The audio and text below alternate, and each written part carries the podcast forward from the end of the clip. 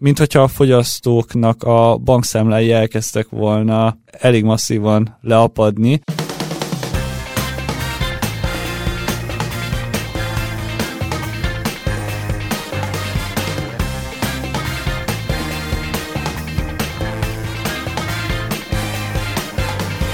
Ilyen fedülést talán nem is láttam.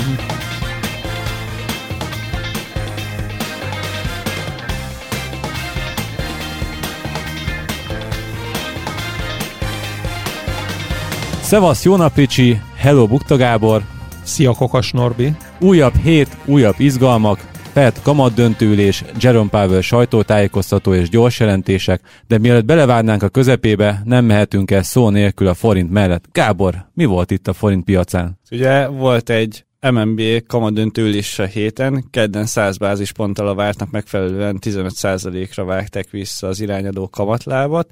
Ami érdekesség, hogy a forint piacán ismételten egy hullám vasutat láthattak a befektetők, egészen a 380 forintos szintek fölé szúrt az euró-forint árfolyama, és a dollárban is tegnap a 346-os szintek fölött is járt ez a kurzus. Ugye ami érdekesség volt az elmúlt napokban, hogy egyrészt a gázárakban volt egy felpattanás itt Európában, ami most korrigálni látszik, ezzel párhuzamosan egyébként a forint is elkezdett visszaerősödni.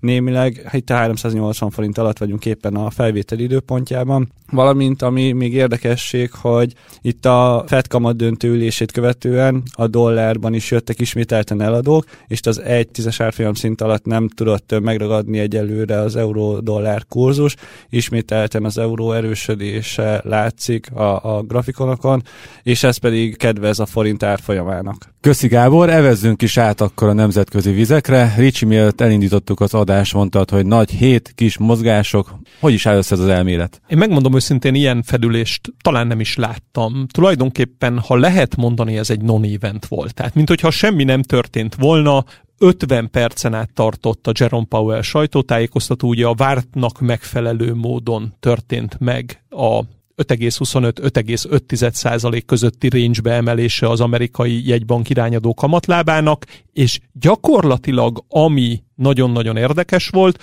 az az 50 perces Jerome Powell sajtótájékoztató, ahol mindenféle újságíró próbálta a Powell-től megkérdezni és kiszuszakolni azt, hogy akkor ez volt az utolsó kamatemelés, vagy jön-e még kamatemelés, és Jerome Powell végtelen türelemmel papagájként ismételgette el azt a mondatát, hogy a szeptemberi kamat döntőülésig még lesz két inflációs adat, két munkaerőpiaci adat, ők várják, hogy mi fog kijönni ezekből az adatokból, és annak alapján fogják a döntésüket meghozni.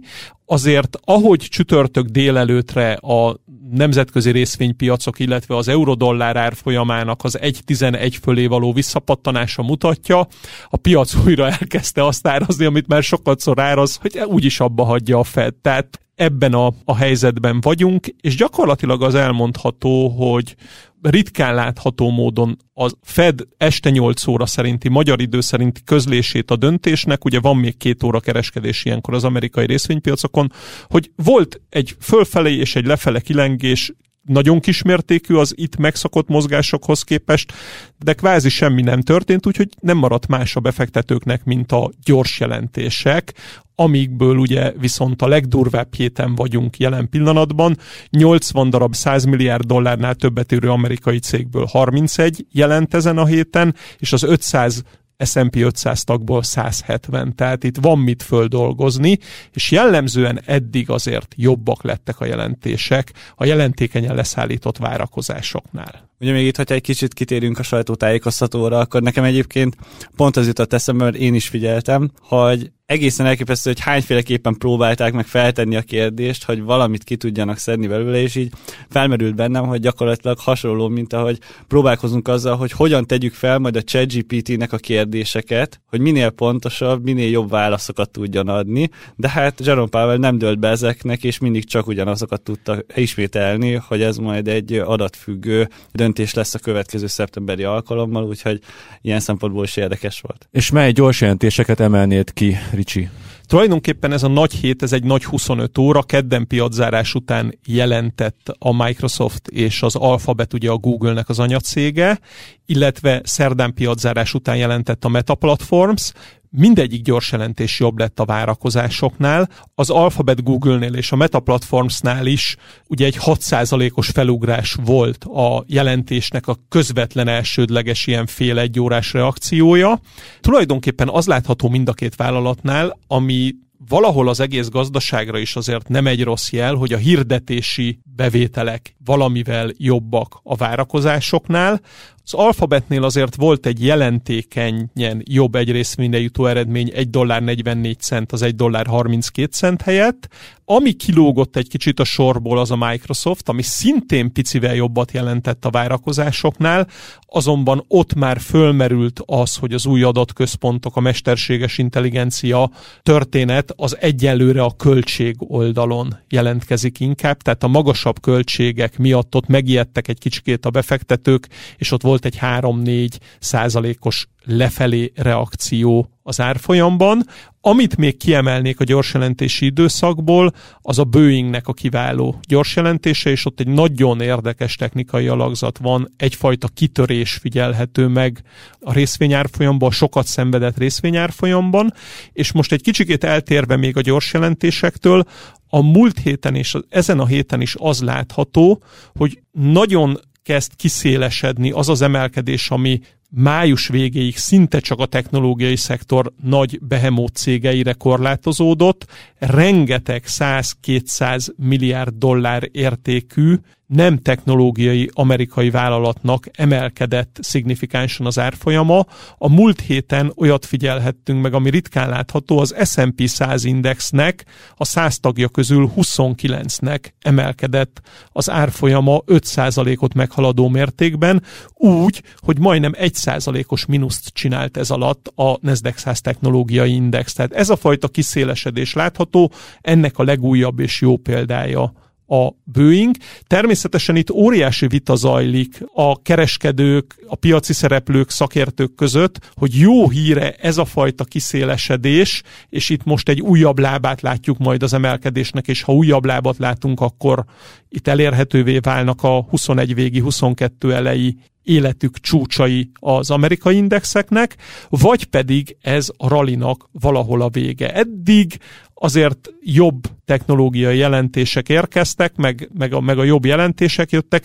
Kíváncsian várhatjuk, hogy egy-két hetes távon mik lesznek erre a reakciók. Gábor, mint légiszektor elemző, bármi komment a Boeinghez? Pont a Boeing kapcsán tudnám gyorsan itt európai jelentésekre átkeverni az irányt, mert ha az Airbus is jelentett, és az Airbus is egyébként baromi erős második negyedéves számokat tett közé, verte gyakorlatilag minden soron a várakozást, viszont azt lehetett látni például pont az Airbus esetében, hogy itt elképzelhető, hogy nem fog sikerülni a leszállítási célt elérni ebben az évben, ami negatív csalódást okozott a befektetőbe ma reggel. Ami érdekesség még, hogy korábban éveken keresztül a Boeingnál láthattuk azt, hogy a MAX problémái miatt, ugye a két tragikus a szerencsétlenséget követően a Max gyártás problémái miatt a Boeing az nagyon sokat szenvedett, és most pedig pont, mint hogyha fordulna ez a kocka, és bár nem a saját problémájából, hanem az egyik beszállítójánál keletkező problémával a,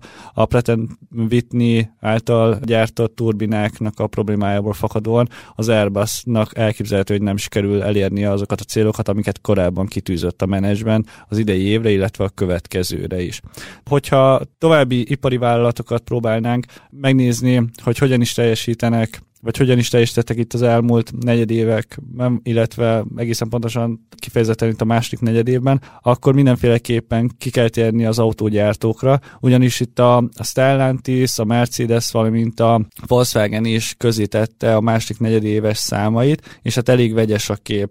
Egyrészt szerdán tette közé a Stellantis számokat, ahol gyakorlatilag azt lehetett látni, hogy brutálisan jobb lett a, a margin, mint amit feltételeztek, vagy vártak előzetesen az elemzők, illetve a Mercedes csütörtöki jelentése is azt mutatta, hogy a prémium szegmensre, valamint a haszongépjárművekre óriási a kereslet és az árazás az nagyon jól tudott alakulni. Ezzel szemben az igazi nagy massz gyártó, a Volkswagen igazi nagy szenvedésen megy keresztül gyakorlatilag az elmúlt időszakban.